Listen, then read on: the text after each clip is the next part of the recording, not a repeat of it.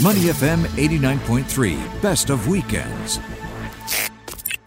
We've got a, a, fun story now about shopping malls. Who doesn't love a good shopping mall in Singapore? It seems like every time you turn around, a new one is being built somewhere. Yes. Uh, and um, we've got some folks on now uh, who were involved in a book called The Singapore Mall Generation. And uh, it's a memory that a lot of folks have uh, growing up here, especially in the 80s, 90s, uh, going into Thomson Plaza and other places around that were that were well known uh, for their malls. Let's bring on now our two guests uh, to talk about it. This new book, The Singapore Mall Generation, edited by KK Dr. KK Liew, and also Wee Li Lin, who is a contributor to the book as well. Good morning and welcome to Money FM. Hi, good morning, Glenn and Neil. Thanks for having us on today. Uh, good morning. Uh, hi, Lynn. How you doing? Hi, I'm good, thanks. Okay, great, good. great. Well, let's start with Dr. Liew. I, I think this is a fantastic synopsis for a book, The Singapore Mall Generation. Just give us an overview what it's about first, uh, Doctor, and uh, why you wanted to write it. Okay, so basically, I want to show that like even like ordinary retail spaces here have like meanings and heritage, and I think a lot of us. Um, I think Singaporeans grew up um, during the 70s, 80s, and 90s in these uh, spaces. Uh, in fact, I actually knew someone who uh, spent her preschool in the mall and grew up and became a teacher, uh, preschool teacher in the same mall as well. yeah, so it shows that you know it, it, it journeys with um, uh, people collectively in their in their various stages of life. You know, there have been so many changes in the malls over the years. And Li Lin, let's go to you. You're a contributor on this. You're a, a filmmaker here. You did Yeah. you did the film Centerpoint Kids and Gone Shopping. Mm-hmm. There's so many changes in the mall.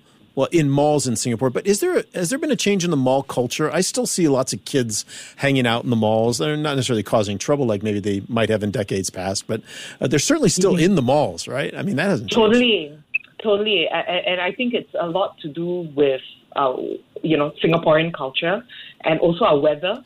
Um, You know, I think weather plays a big part, and and also I, I think just in terms of what's available for us as a form of entertainment or reprieve, right? It's really the Right. malls, and and they keep building more of it. I think the big change that I see is really the popularity of Orchard Road.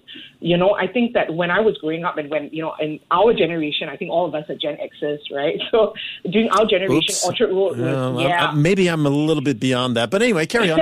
I'll be I'll be a Gen X for today. He'll take the compliment. He'll take the compliment you. shamelessly. All You're my Gen favorite guest today. oh, uh, we're all Gen Xers, and, and I think that Orchard Road was really the place, you know. Yeah. And I went to school in Emerald Hill. Um, at uh, Oh, at the school at Emerald Hill, yes, I did. Oh. And and you know, school was really draconian in the '80s, and the only escape that I had was to go to Center Point in you know just before school and sometimes after school to read magazines to look at the Centerpoint kids. And I know like you were saying that yeah they were so-called troublemakers, but I saw them as these real fashionistas and they represented these mall kids represented something that I couldn't be. You know Yeah. that I this very oppressive, you know, kind of draconian upbringing. Um, you know, no um, and and so when and that's why I wanted to make the film Centerpoint Kids kind of like a as a celebration, um, you know, of them because I felt they were so shamed in Singapore history, but I felt that they were these fashionistas and they were really like capturing the essence of what it should be like to grow up as a teenager, you know, which is to be expressive, which is to be a little bit crazy, and to to to have fun, you know. Um, and, and I never really saw that anymore over the years, you know, although some friends have said, oh, you know, there are these like kind of fashionista kids, like Centerpoint kids coming back, but I haven't seen it yet. Kai Khiun, let me come to you for a moment. You know, I was struck by your book for several reasons. Recently, I was watching whatever season it was of Stranger Things, which of course is a global phenomenon. I'm sure you've seen it. Hmm. And it's, I think it's the third season when they open the new shopping mall. And it sounds really obvious now, but I was watching it with my wife and thinking, you forget that the shopping mall phenomenon as we know it today only really started in the 80s. You know, there were malls before that, but they were smaller and piecemeal. But the mall phenomenon as we know it today has only happened in our lifetimes. Hmm. And as you as growing up in Singapore yourself, what do you think the impact had on Singapore? Because in some ways it was more profound than other countries because of the air conditioning for a start, very important. But what do you think it had? What impact did the shopping mall phenomenon have on Singapore?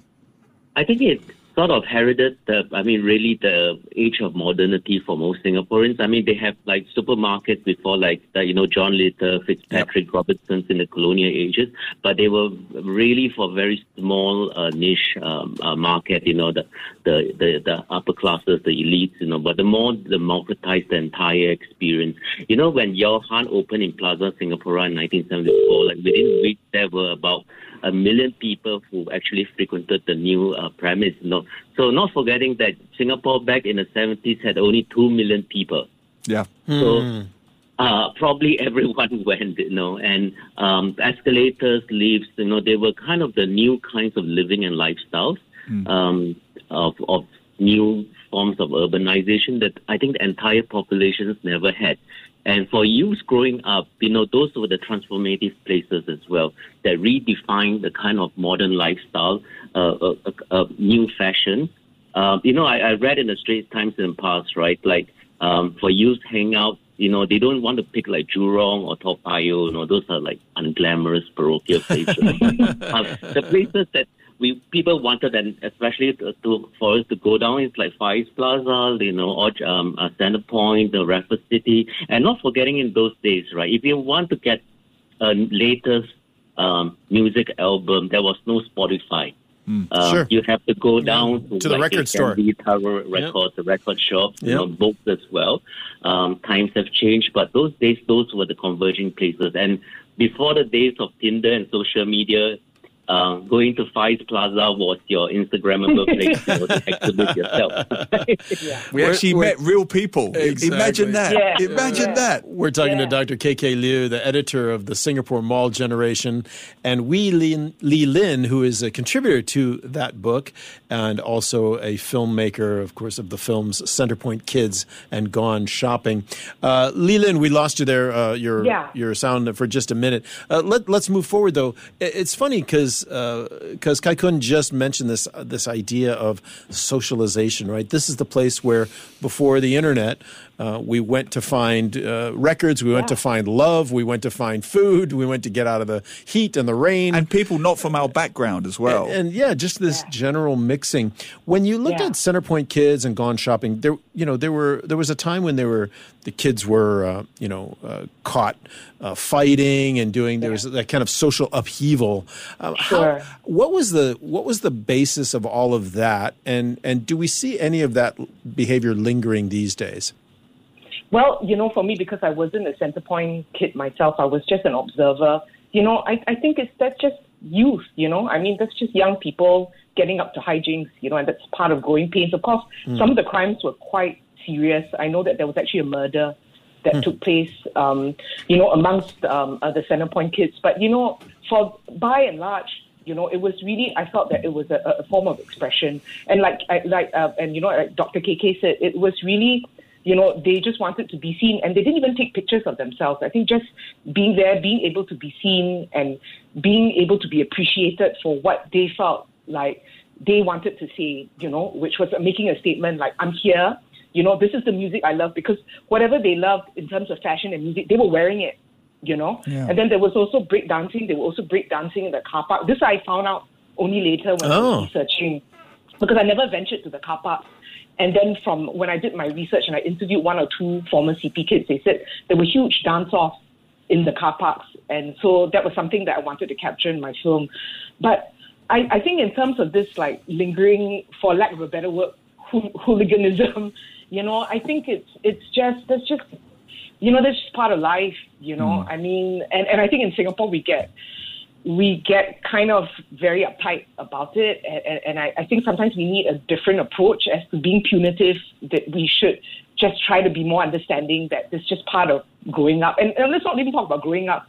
The hooligans come in all ages. mm. all, you know, people want to beat each other up or get into fights for all kinds of reasons and of all age groups. So I feel like the Centerpoint kids had a really bad rep at that time. And, you know, I mean, there were flashers and molesters all around my school. And, but for some reason, my school and I felt the authorities were fixated on demonizing the Centerpoint kids. And I think because they represented rebellion and people yeah. can't handle that in Singapore they can't handle this aspect of rebellion. But uh, Kai Khiun, on that point, you know, I'm fascinated by this book, uh, The Singapore Mall Thank Generation, you. because I see it also that the mall culture, particularly in the 80s and early 90s, was almost like this anthropological experiment, like a Desmond Morris text, because you know, we, we are tribal by nature yeah. as a species. Yeah. We're all mammals, so we're tribal by nature. We go to our our gangs, our kampongs, our kakis, whatever it may be.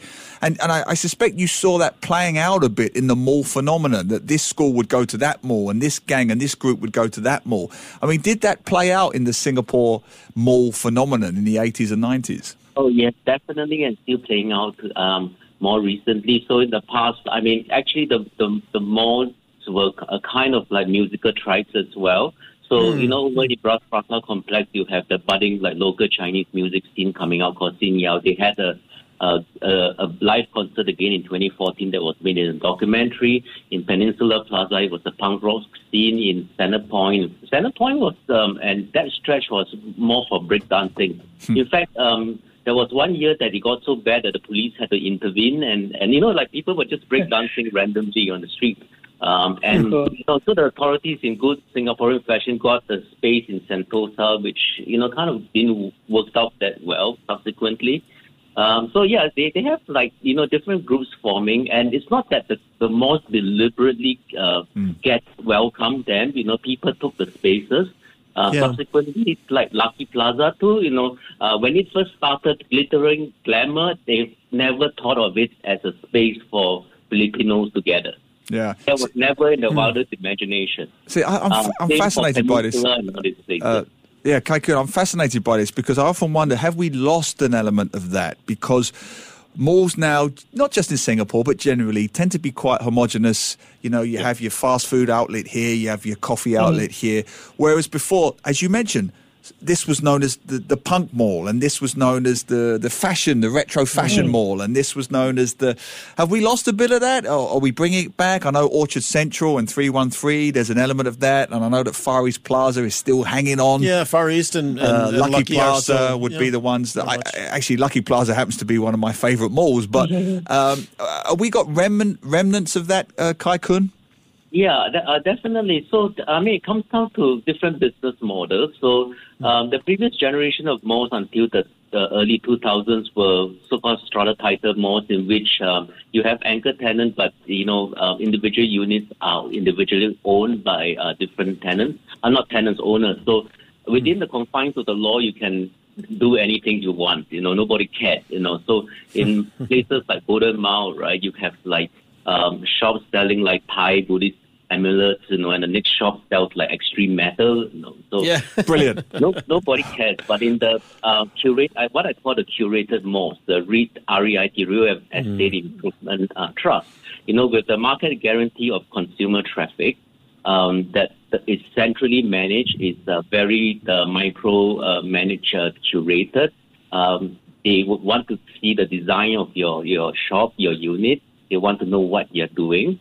Uh, so it's catered towards like family, so for what the understanding of family friendly environment, uh, which means predictability. So chain stores are prioritized, you know, yeah, because yeah. they bring in the predictable mm. profits for you. Yeah. So you, you, get familiarity, but you do not get the kind of aginess, you know. Mm. Um, so if you go to a, a kind of a contemporary mall, you see your chain shops, you know where to get your your T-shirts. You know, you know what's going to happen. Uh, you have baby changing facilities, so that's great, very clinical. But you know, if you want to start a, start up your own business, you know, I want to sell like trinkets.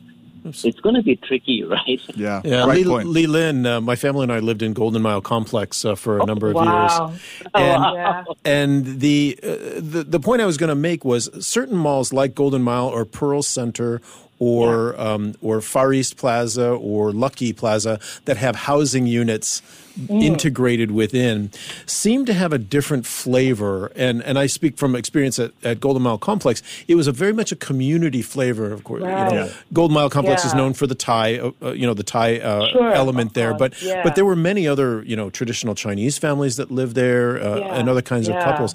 But did did you guys notice? I, I guess I can ask both of you. Did you notice uh, in your research that there was a not just um, maybe segmentation of this is a punk mall or a music mall or a fashion mall, but also more community element to those malls that had maybe older malls, but also had housing incorporated into them. What do you think, Li Lin?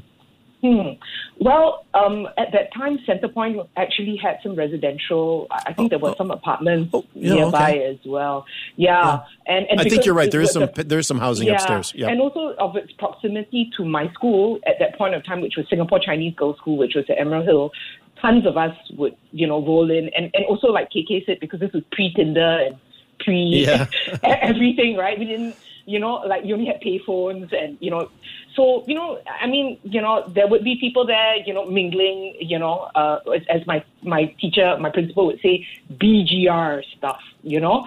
Um, What's so- that? What's BGR? uh, boy girl relationship. Oh. it was so taboo that you had to BGR. say it was BGR. I can't believe, Li Lin. Just, can't- I can't believe that had to have an acronym. Even Yeah. even boy girl relations in Singapore has to have an BGR acronym. stuff. And you know, sometimes the guys would hang around the corner to see the girls come, you know, like SCGS girls. But anyway, and and you know, likewise, the girls would you know look at at the boys.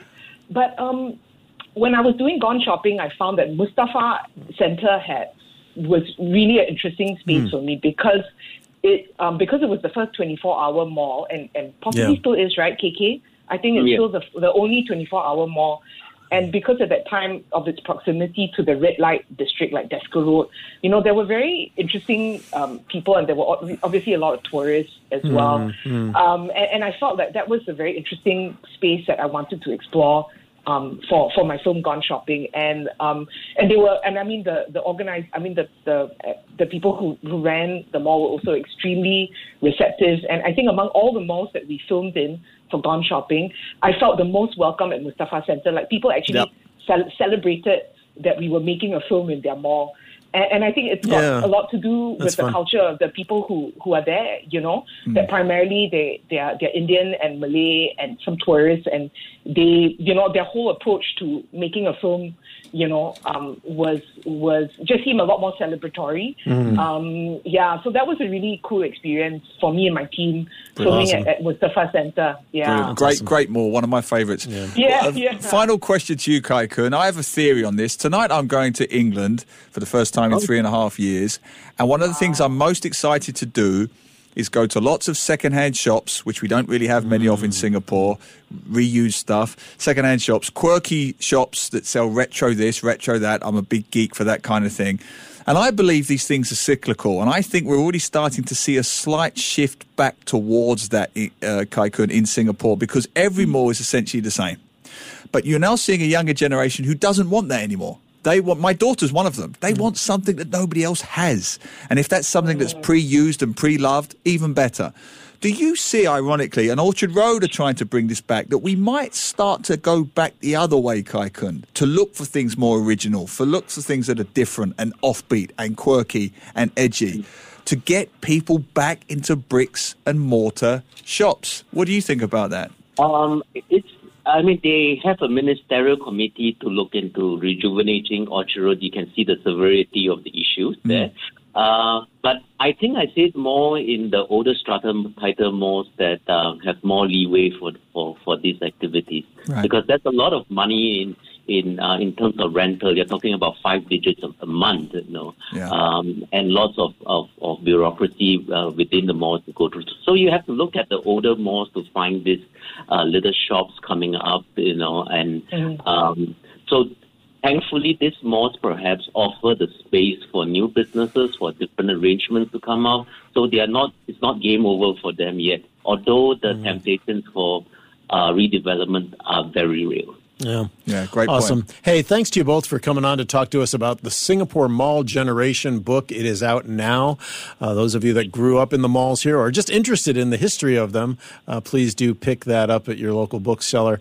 Uh, Dr. Kai Kai, uh, KK Liew, and who is the editor, and Wee Li Lin, contributor and also filmmaker. Thanks to both of you for coming on uh, Saturday mornings today.